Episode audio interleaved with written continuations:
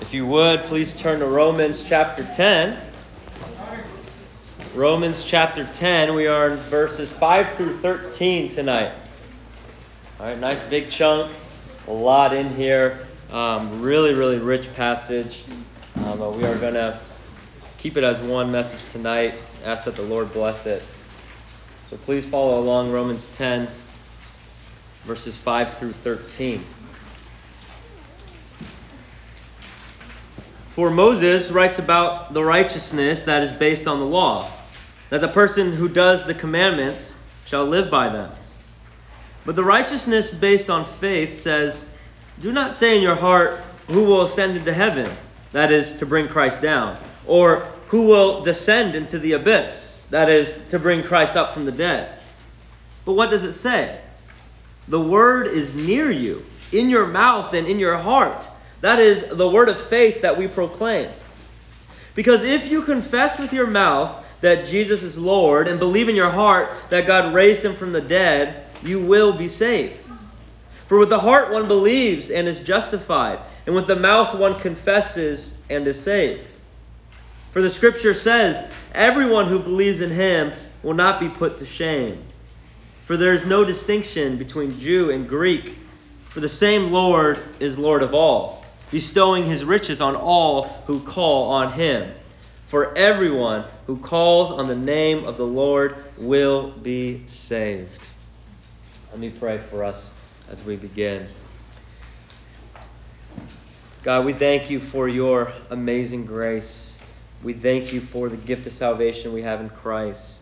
We thank you for your promises and that we know that they are true always and forever. Lord, I pray that your Holy Spirit would work through us tonight. God, strengthen me, your servant, to speak your words and your truth. God, help me in my weakness. Lord, I pray your Spirit would speak to us and open our eyes and open our ears, open our hearts to know your truth, and that we would understand clearly and find the sweetness of your gospel. To your glory and to your praise, we pray in Christ's name. Amen. Amen.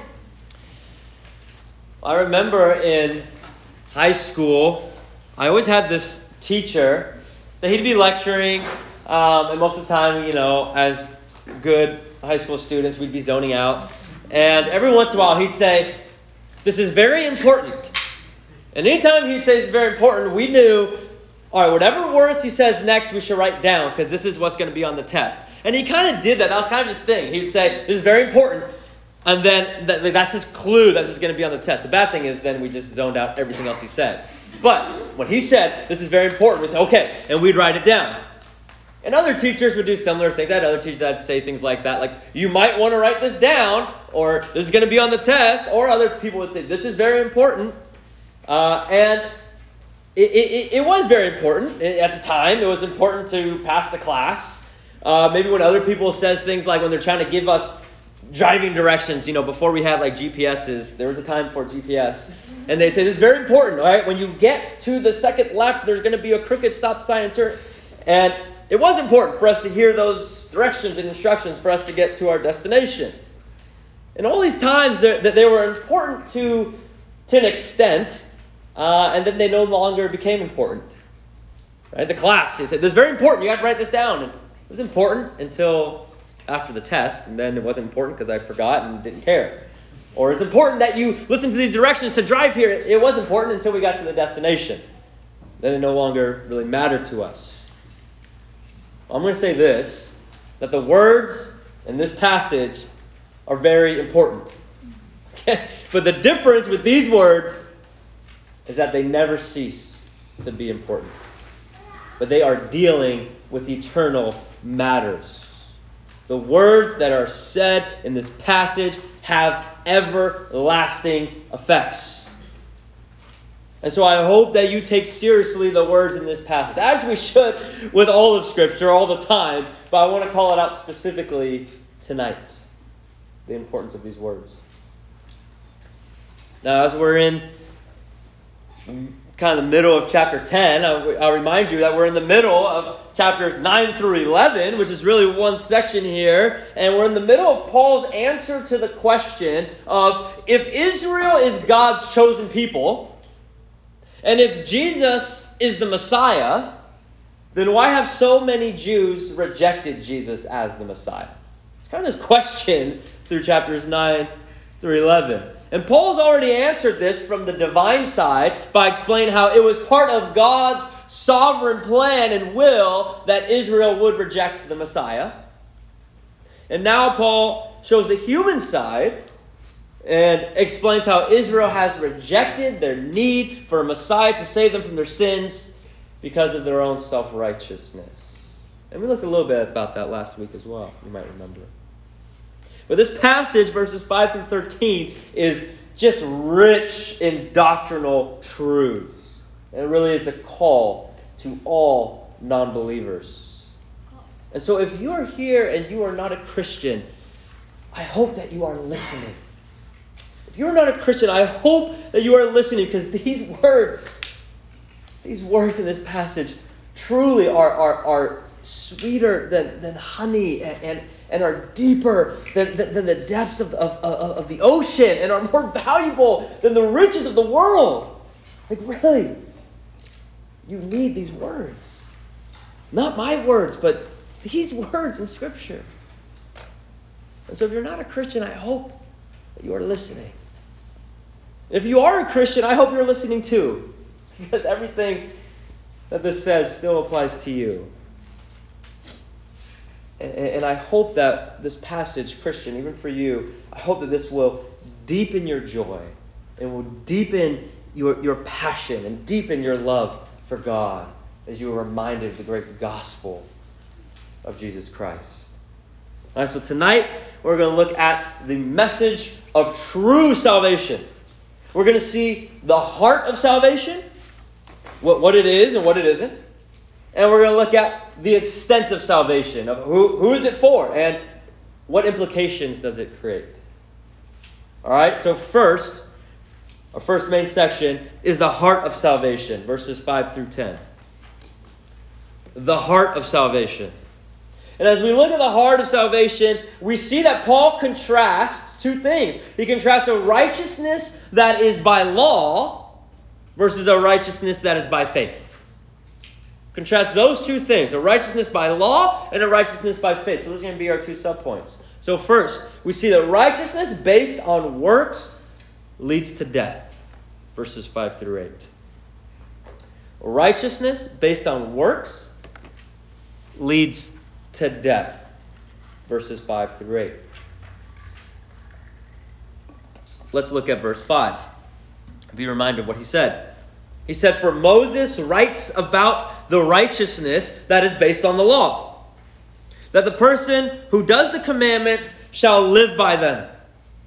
And what he is saying is this For those who rely on their obedience to the law, they will be held accountable for all that the law requires. All right, in other words, if you are counting on your own righteousness and your own works to make yourself right before God, you are counting on perfection.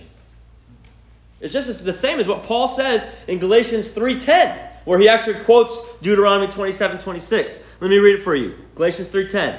For all who rely on the works of the law are under a curse, for it is written. Now he's quoting Deuteronomy. Cursed be everyone who does not abide by all things written in the book of the law and do them.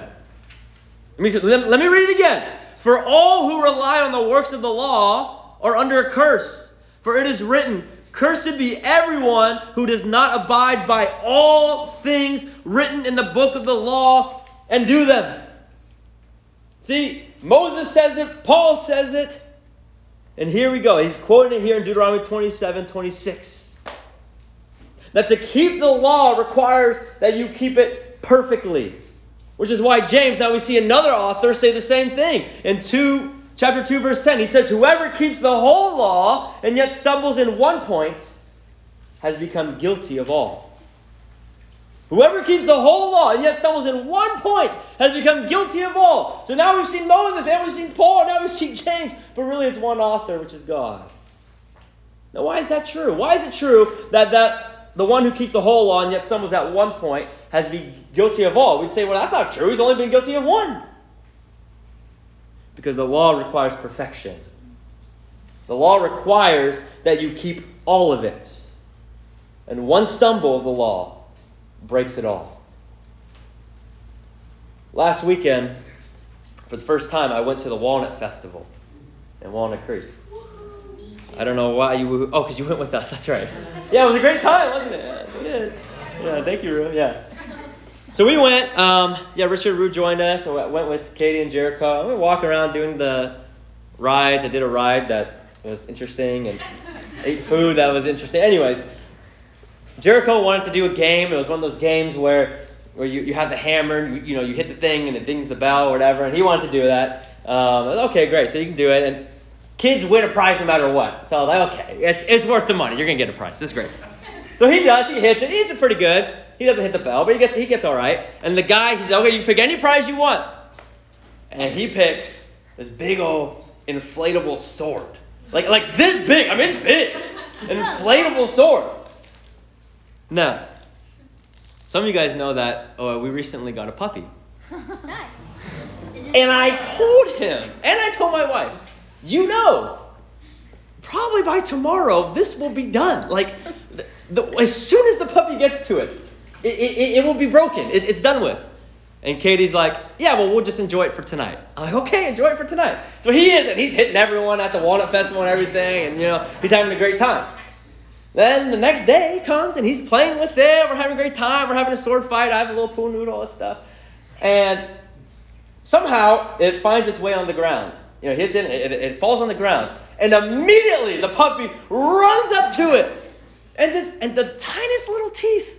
And just barely even put her mouth on it. Just, and, and it's gone, right? Like, like one little bite. And I was like, I told you. Now it's broken. Like one little thing. I said, if she gets to it just once, it's done. Now she didn't eat it completely. It's not like she was like rah, rah, rah, and just like consumed it. It just took one puncture, one tiny puncture, and it's all broken.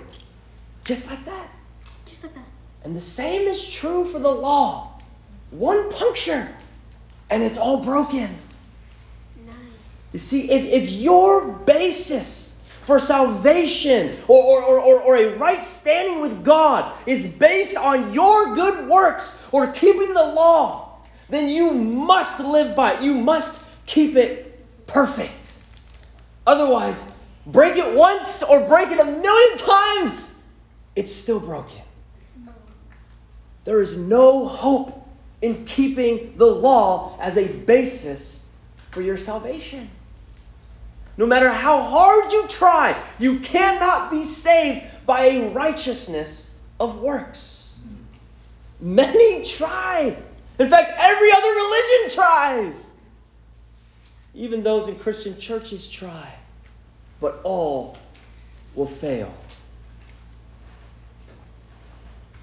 There's something that, that, that is built inside of us that, that just seeks to earn our way to God. There's something inside of us that, that, that thinks, surely if, if I try harder, if I live better, if I do better, then at least that will make God happier with me. That, that, that, that, then if I just outright reject Him, like as long as I'm doing better than completely rejecting Him, then I got a better shot, I got a better chance.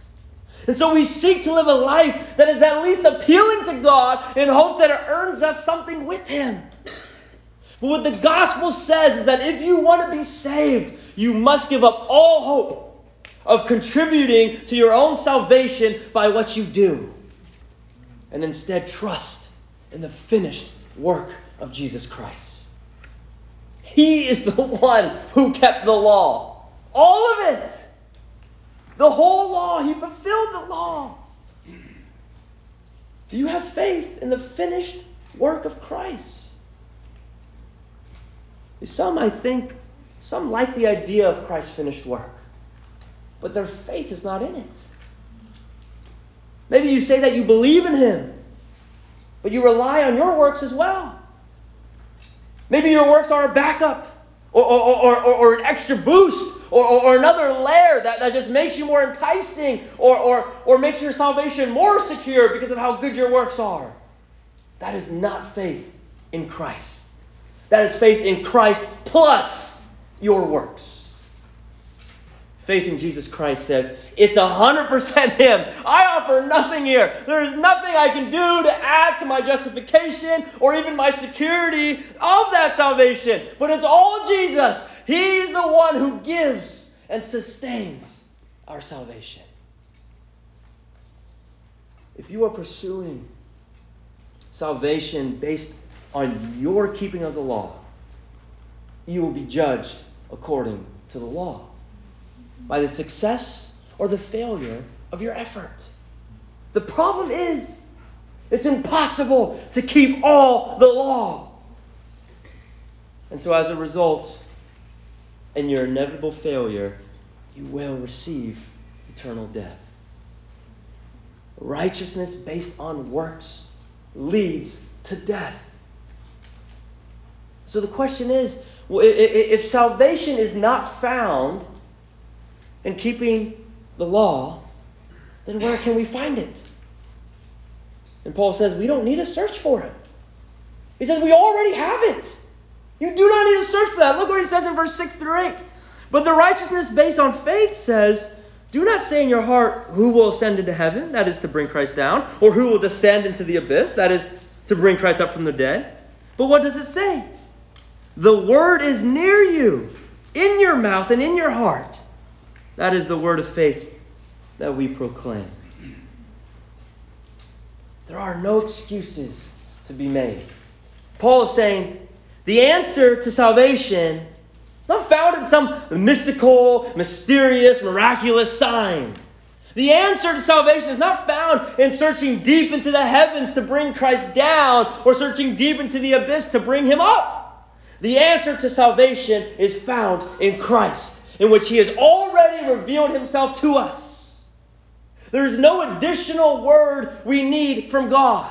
There are no additional signs we need from God.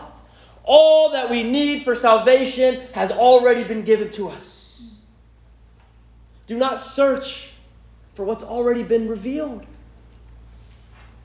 If you are not a Christian, do not wait for, for, for some sign do not wait for, for more clarity. Do, do not wait to see if there's something better or, or if you can be better.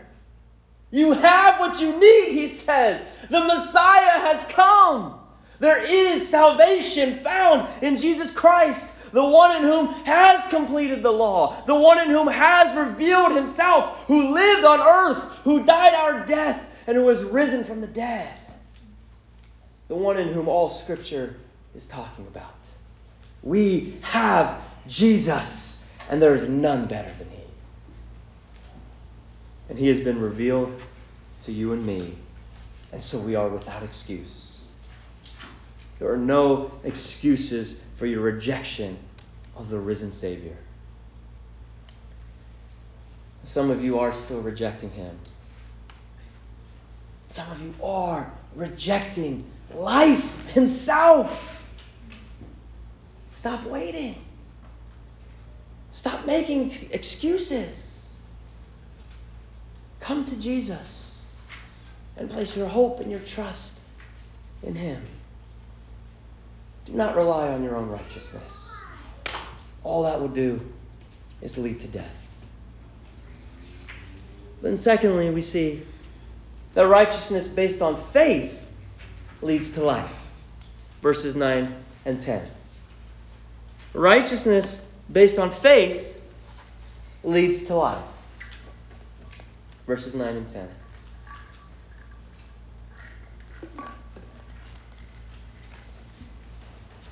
If we need righteousness to be accepted by God, and if righteousness cannot be attained by keeping the law, then we say, well, then where can we gain the righteousness? Answer through the complete work of Christ received by faith and credited to our account in our union with Him. Paul explains this in verse 9 and 10. He says, Because if you confess with your mouth that Jesus is Lord and believe in your heart that God raised him from the dead, you will be saved. For with the heart one believes and is justified, and with the mouth one confesses and is saved. Paul here, he shows two aspects believing and confessing. Believing and confessing. And they are really tied together. Believing comes first. It's the first in which we experience. It, that it is, it is by faith in which we are saved. And we've seen this over and over again. Even in the book of Romans. You remember Romans 4 13. Let me turn there. What he's talking about Abraham. Romans 4 13 says, For the promise of Abraham and his offspring, that he would be heir of the world, did not come through the law, but through the righteousness of faith. Romans 5 1. Therefore, since we have been justified by faith, we have peace with God through our Lord Jesus Christ. And so on. Not even Romans. Think about all the scripture. Think of Ephesians 2 8. For by grace you have been saved through faith, and that not of yourselves. Is a gift of God, not a result of works, so that no man may boast. We are not saved by our works. We are saved by faith. Faith in whom? Faith in what? Faith in Jesus Christ and what he has accomplished. And Paul says specifically here in this passage in Romans 10 to believe in your heart that God raised Jesus from the dead. To believe in your heart, he says. To believe in your heart is, is to believe in your whole being. In ancient writings, when they refer to the heart, they're talking about the very core of the person.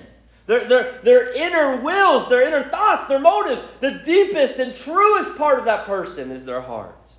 That is what faith is, is to believe in your heart. To believe in your innermost core. It's not just this, this stab in the dark of hoping that it's real. Uh, I guess this is probably the best bet. I'm going to just uh, stab in the dark and say, yeah, Christianity. Yeah, Jesus. This is my best educated guess.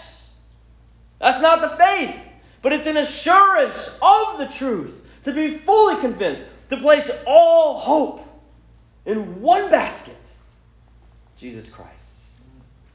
Not Jesus and a backup plan. That's not to believe with all your heart, but to believe in Jesus. Period.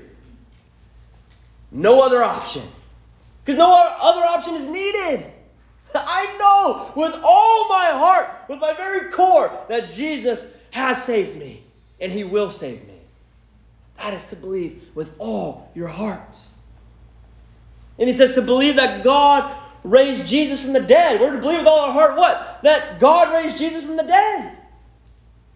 Why does he say to believe in that?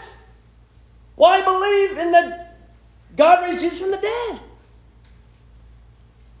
Because the resurrection of Jesus Christ is so vital and is of, of, of utmost importance to the Christian. The resurrection of Christ is what all Christianity hinges on. In fact, Paul says that if Christ was not raised from the dead, then all of his preaching was in vain and our faith is in vain. He says 1 Corinthians 15 14. The resurrection of Christ proves that he provides salvation for his people. Had Jesus not risen from the dead, sin and death would be victorious. Not Jesus. But indeed, Jesus has risen from the dead. And in his rising from the dead, we see all his other claims are true and valid. Jesus is the Son of God. Jesus is the Savior of the world. Jesus is victorious. Jesus is our hope and salvation. He is who he says he is. He has done what he said he has done. And he will do what he says he will do. Do you believe? Do you believe? Do you believe in Jesus Christ? Do you? Do you personally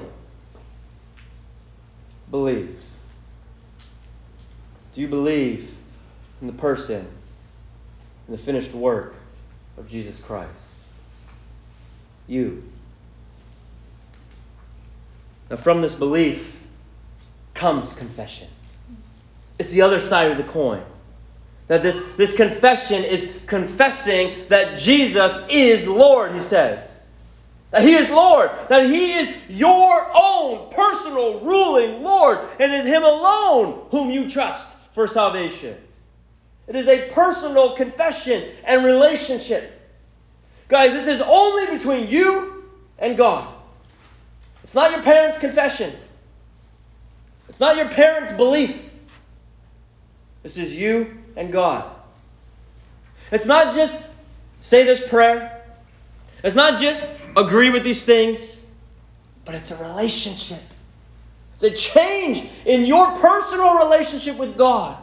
It is a personal confession of Jesus as your Lord. That He is your Lord. Not just that He is the Lord, which is true. He is that. He is the Lord. In fact, the word here is the same word as, as Yahweh in the Septuagint, which, which would have been Paul's Bible, the Greek translation of the Old Testament. It's the same word. So, yes, Jesus is the Lord, but He's also more than that. The implication is that He is my Lord. My Lord. And if you're a Christian, He is your Lord. Personally. See, believing in a Jesus who is, who is Savior but not Lord is believing in a counterfeit Jesus. And a counterfeit Jesus cannot save. True confession of Jesus is not purely just intellectual, but it affects the heart. It's not merely just to say, Jesus saves me. No, it's more than that. It's to say, Jesus owns me. He is my Savior, yes, but more than that, He is my Lord. I've quoted James 2:19 many times, but I think it's needed in this context. James 2:19 says, "You believe that God is one, you do well. Even the demons believe and shudder." You may be very aware and even believe that Jesus is the Son of God. You may believe that He died for sins, that He rose from the dead, that He will come back and conquer. You may have a deep sense of guilt and shame over your sin, and you may even agree with the fact that Jesus is the only one who can remove that from you. You may believe all of that that is true. But if you do not confess with your mouth that Jesus is Lord, then you are just as far off as the demons. To confess that Jesus is Lord is to repent of your sins, is to turn away from your sins, and to turn to Jesus in humble submission as Lord. The confession, this confession says that He is King, that He is Lord, that He sovereignly rules, and that you humbly submit to Him. This confession is a trust in Jesus as your Savior who has forgiven you of your sins. You understand? You need a relationship with God, a relationship that is based on your faith and confession of Him. You can have great theology. You can live a morally good life. You can admit to your own sin. You can desire eternal life. You can be committed to religious works. Does that sound like you? And yet still be destined for hell. Do you understand that? Because you do not believe in the saving work of Jesus and you do not confess him as Lord. Because in some way you are trusting in yourself. In some way you are your own Lord. Confessing that Jesus is Lord is to have a saving relationship with him. I love how James Boice sums this up, this section. I didn't even want to try to rewrite it. He says it so great, I think. He says, quote, if we believe in our hearts that Jesus is the Son of God, that he is both Lord and Savior, and that God raised him from the dead, and that if we confess him as Lord before other people, we will be justified by God, being forgiven of all sin, and will be saved not only now or in future days, but at the final judgment. End quote. Do you believe? Do you confess? This belief and this confession It's based on one person the person of Jesus Christ. Do you believe? It's, it's not based on anyone else, it's not based on you, but it's all about Jesus. This belief and confession of Jesus Christ leads to life. Do you have life? It is found in Jesus Christ. So that really is, we see the heart of salvation. Next, what we see is the extent of salvation, verses 11 through 13. We'll look at two subpoints here in the extent of salvation. The first is this that Jesus gives salvation to all who call upon his name. Jesus gives salvation to all who call upon his name.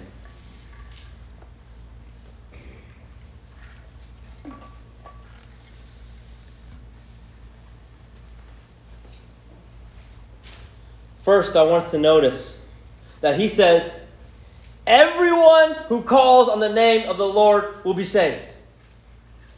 Everyone. You hear that? Everyone who calls on the name of the Lord will be saved. The Jew and the Gentile, as he says in verse 12. The rich and the poor, the good, the bad, and the ugly. Everyone, everyone who calls on the name of the Lord will be saved. Everyone. If you are here and you are not a Christian, do not think that you are excluded from the term everyone. You are part of everyone. God is not partial. Salvation is open to all. If you are seeking salvation and you feel that you cannot come to God for whatever reason it is, know that you are wrong. And you can come to Him. Everyone means everyone. And you are part of everyone. Second, notice that he says, everyone who calls on the name of the Lord. Who calls on the name of the Lord? Call on the name of the Lord. Does that mean that you need to get his digits and then give him a call? And say, I'm calling on you? No. To call upon the name of the Lord is to submit to Him in everything, in His deity, in His sovereignty, in His authority, in His power, in, in, in, His word, in His completed work.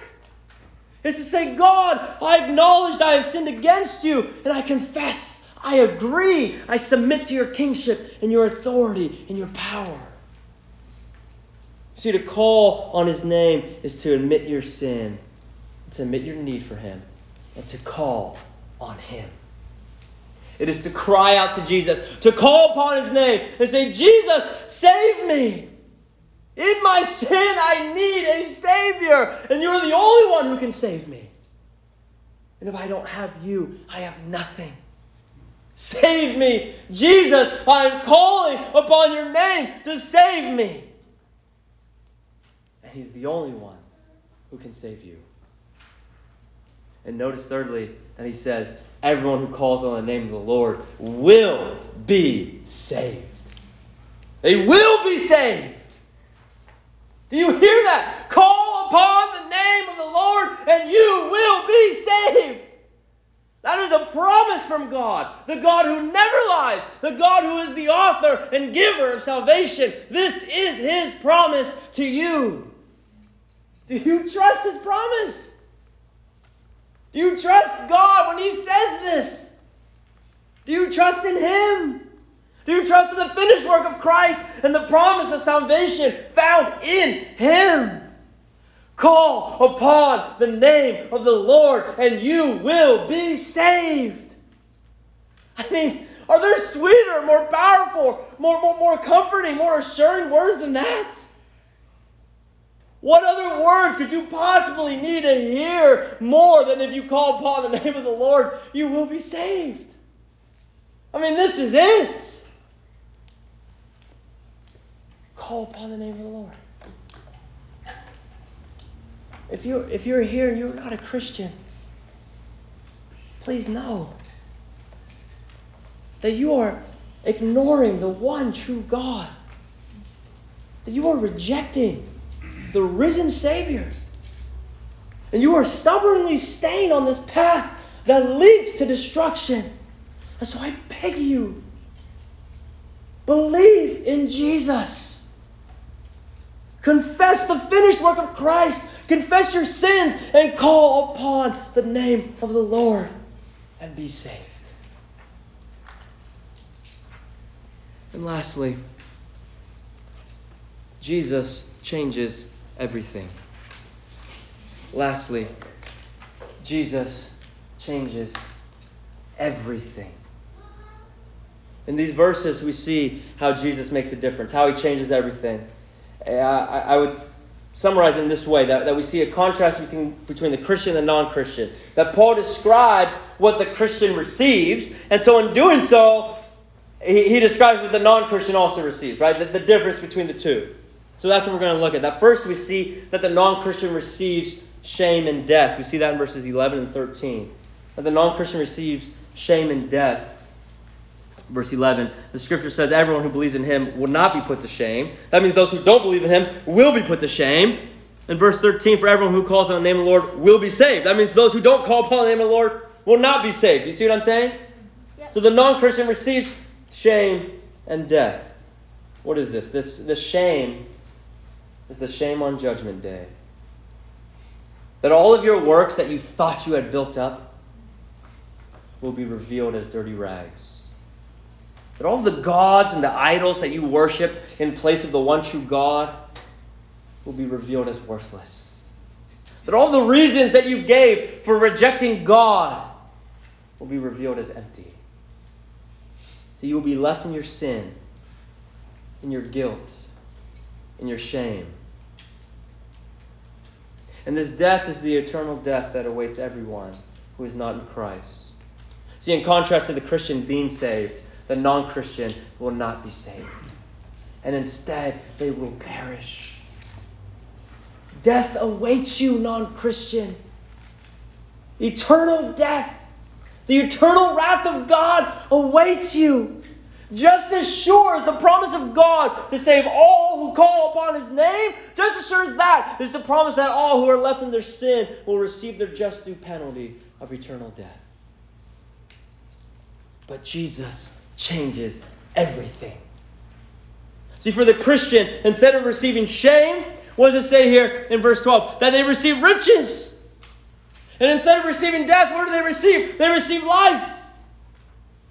Now, the Christian may receive shame in this world, right? In that they may be persecuted, they may be ridiculed, they may be mocked. But they will not receive shame in the last days. And they will have, the Christian will have a long list of sins. Don't get me wrong. The Christian will have a long list of sins.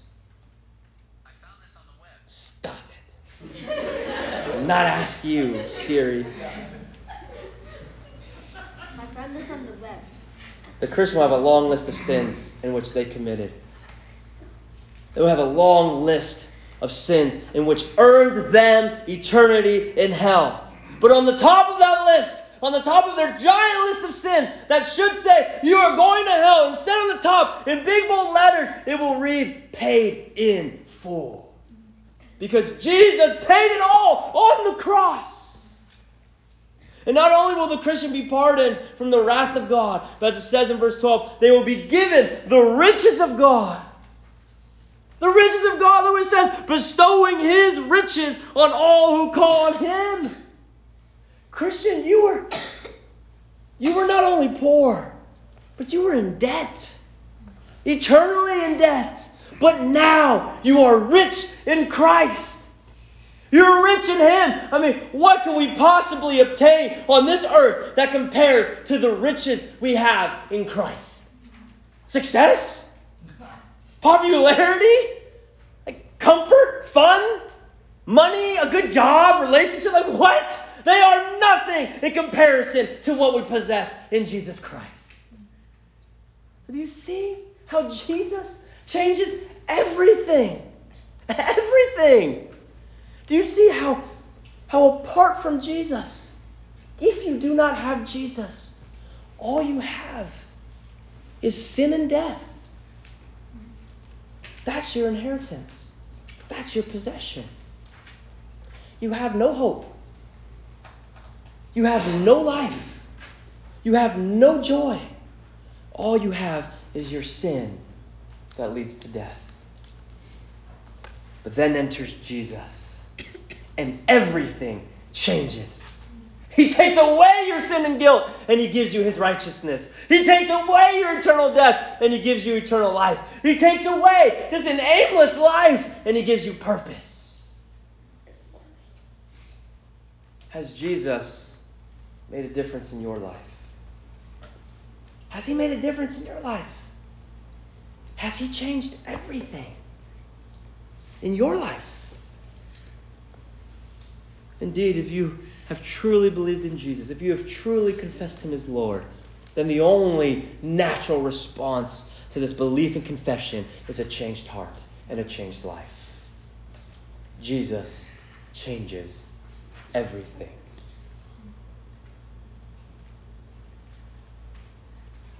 In this passage, we've seen the message of true salvation. Salvation is not found in the righteousness of man. That is not true salvation. It's not found in keeping the law. Salvation is not found in good works. Salvation is found only in Jesus Christ. Do you believe in Him?